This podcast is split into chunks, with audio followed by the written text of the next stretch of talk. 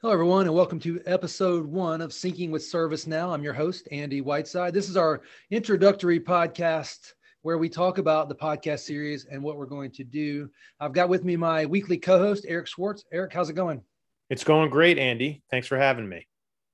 Well, and thank you for joining. Uh, let's kind of introduce our group here, our listeners, um, as to what we're doing. So, you have been gracious enough to work with me to do a series of podcasts around ServiceNow, where we just simply go out and we review blogs off the uh, the ServiceNow blog site, and we find things that we find interesting that we think people might be interested in consuming, and we give them a different way to consume it while you and I talk through it and add context.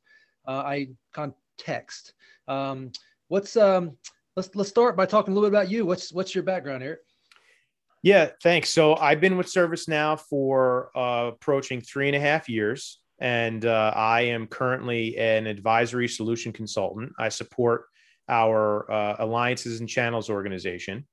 Um, I'm based in New Jersey, and uh, previous to ServiceNow, I have a long-standing history in the data center and uh, supporting different technologies within the data center. And a big portion of that time was spent uh, with data storage technologies, uh, but I, it kind of runs the gamut: servers, networking, storage, virtualization, etc.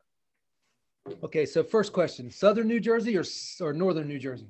So I'm going to give you a option C, which is Central New Jersey, and okay. uh, depending upon who you ask, Central New Jersey sometimes exists and sometimes doesn't, but I say it does.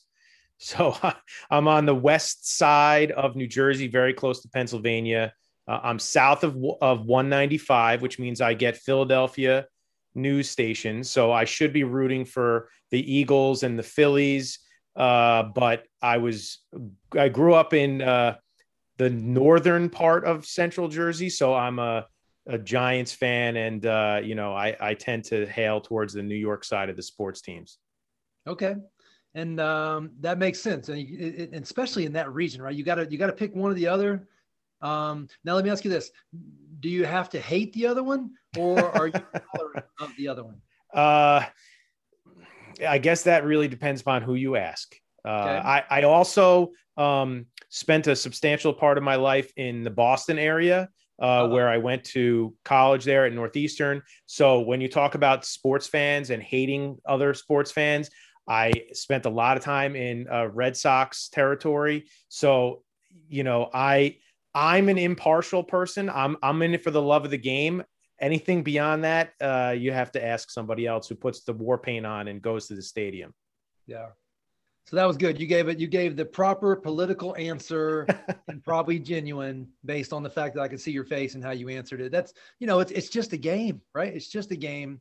I, I will tell you a quick funny story. I was on a call with one of my sales guys. He's based in Boston he uh, we were on the call with some folks uh, from New York. This was just after I think the Patriots had won yet another Super Bowl, mm-hmm. and he he he starts the call by saying, "Hey, how's it going? Good. How's it going? Oh, I'm doing great. You know, I'm a I'm a I'm a Patriots fan. We just keep keep crushing it." I was like, "Okay, if we're talking to a customer in Boston, that's fine." But let's don't make that the first thing we say to a New York based customer. We right. don't know how they feel about it. This is true. This is true. And, uh, you know, you never know. So, religion, politics, and sports are things you got to be careful about bringing up, at least if you're going to bring it up in such a way that you're clearly on one side or the other. This is very true. Very, especially if you want to uh, sell something, you want to sure. appeal to the people, not upset them. Right, right. Well, uh, Eric, I, I caught something in your intro of yourself that I find interesting. How did you go from what sounds like an infrastructure guy to a software as a service, extremely capable and vast platform like ServiceNow? So, uh, great question. And uh, I guess like a micro history is uh, my life has been born and bred in technology. Um, I take a lot of influence from my father, who uh, had a X-ray uh, technology company way back in the 80s, and uh, then you know became an IT consultant, and it heavily influenced me, like as a uh, as a child. So you know, I had very early contact with technology that you know i was working in with technology that was only available to people in a corporate environment as a kid.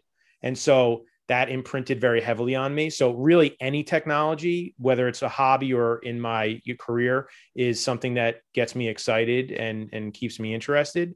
But you know investing heavily in infrastructure and data storage it propelled me gave me great experiences and was a great place to be in you know in my career. But as soon as the internet started to develop and um, uh, the technology from a hardware perspective started to become a commodity. And there was a shift that i could see uh, in in that you know the cloud providers had a goal to turn infrastructure into a utility. And um, i wanted to uh, I saw that like writing on the wall, and not that you know infrastructure is going away by any means. It's shifting, it's changing, and I saw a lot of excitement in in the cloud, in the uh, platforms as a service in the cloud, and uh, ServiceNow was something that was on my radar. Um, and you know, connecting the dots between actually some people that I had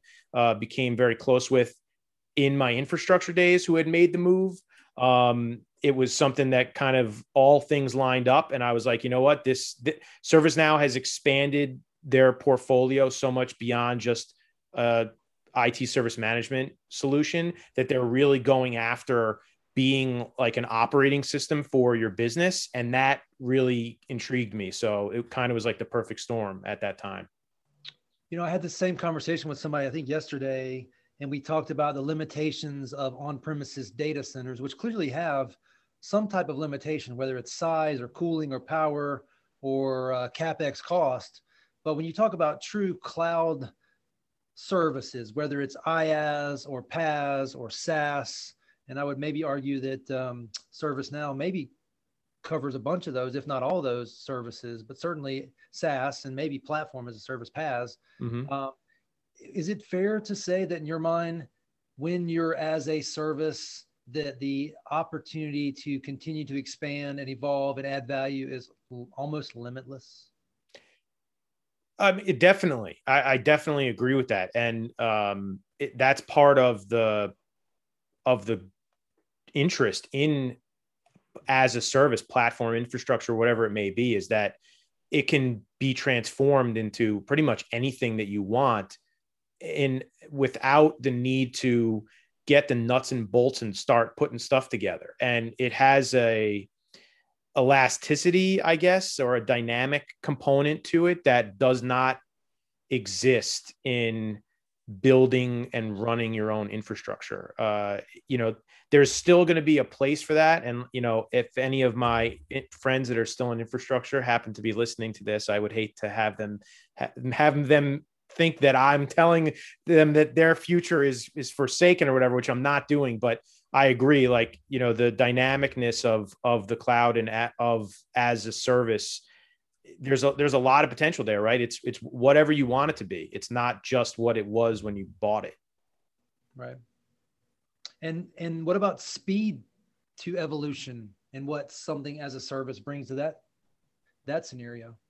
Yeah, I mean that too, right? So being able to uh, have access to develop something to scale basically instantaneously without much thought uh, and scale up and scale down.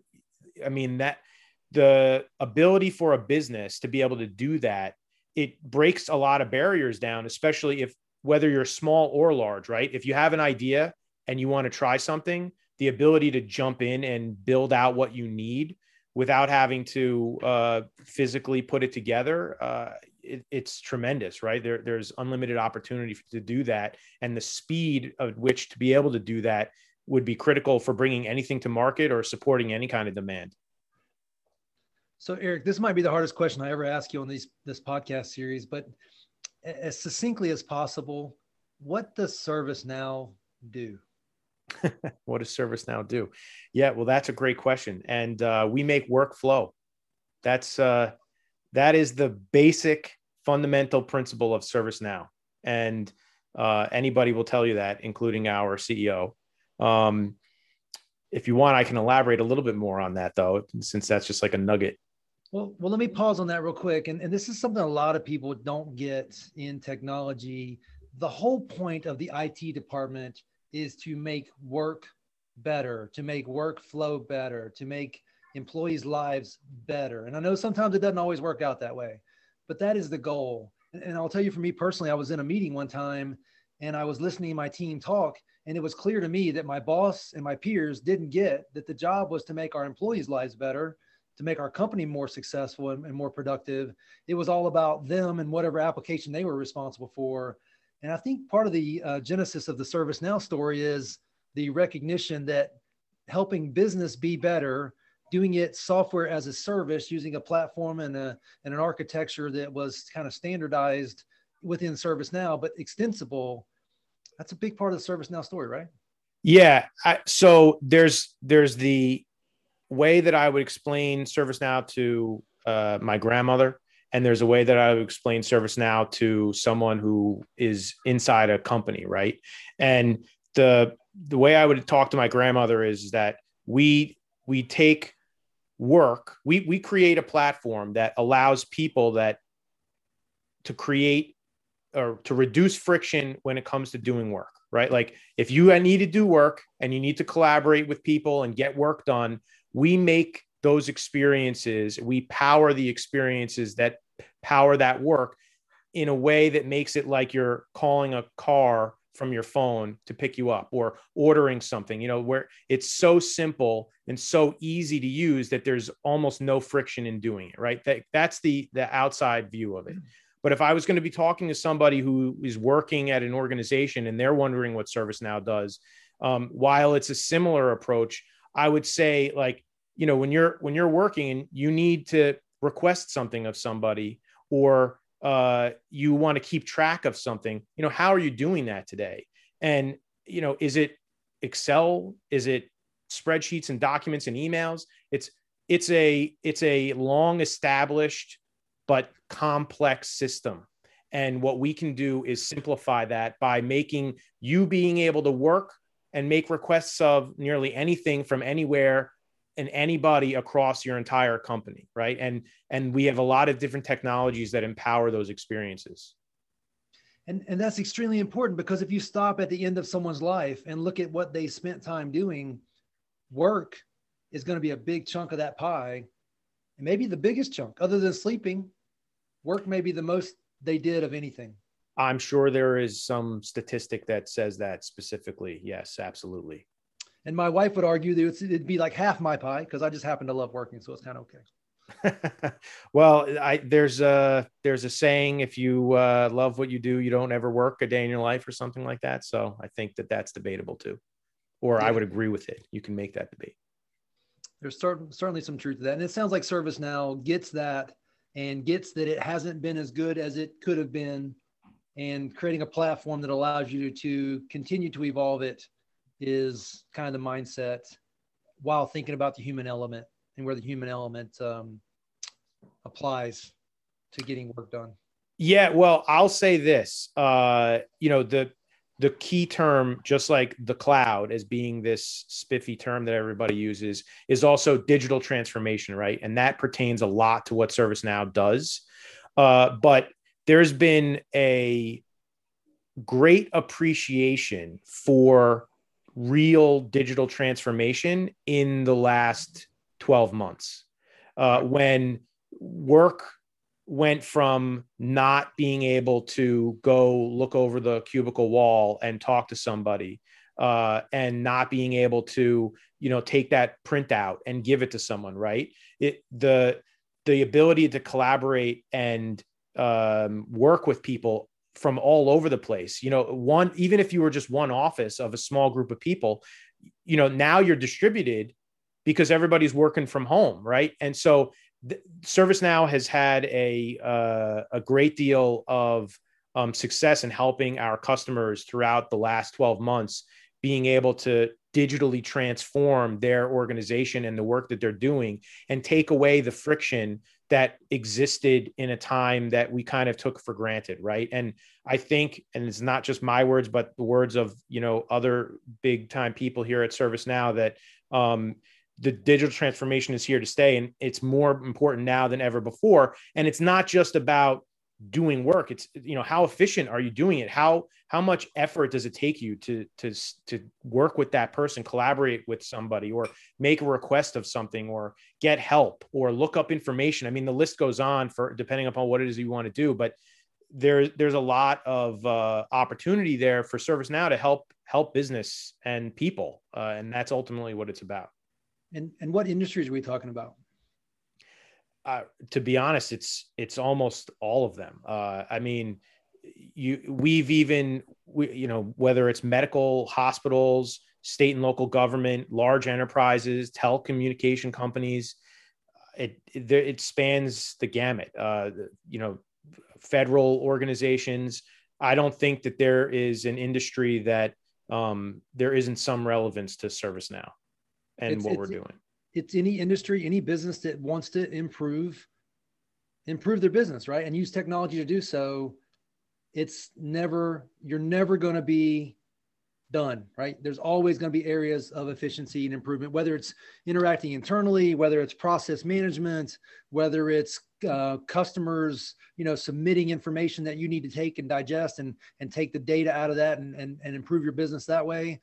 It really is an exciting opportunity in the ServiceNow world because you go to bed tonight, you might have it covered, but when you wake up in the morning, you got a new idea. And guess what? You can go get it. Yeah. I, and one of the things that uh, excited me about ServiceNow, like I mentioned earlier, is our ever expanding portfolio, right? And so, um, you know, ServiceNow has made a bunch of acquisitions over the last few years. We're constantly adding to our portfolio and our capability. And of course, ServiceNow is also a development platform. And you know, there's a lot of low code, no code tools and capabilities out there. So even if something doesn't exist today, a customer can put it together. And um, even when it comes came to what was happening again with with like the pandemic and what we were doing, we actually created a community forum that allowed people to submit ideas because we were literally on the bleeding edge of what was going on. And some of the products that we had released early on in the pandemic were built by customers because it, something never existed before to coordinate a, an emergency response in a way that they needed to right and it just shows that you know sky's the limit and uh, that there's really uh, there are ideas out there that haven't been thought of or built that will be and you know who knows what that what's going to look like and there'll be thousands of additional new ideas later today. Yep. Never stops. Hey, Eric, I got to run. I've got another podcast to go record and, and meet with someone, but this has been great. I'm looking forward to doing the series. Uh, you're obviously the right person to do it with. Your, your head's in the right place. Your heart's in the right place. I'm looking forward to it. I appreciate it. I'm looking forward to it as well. And I appreciate the time. We'll do it again in a week. Thank you. Thanks. Talk to you later.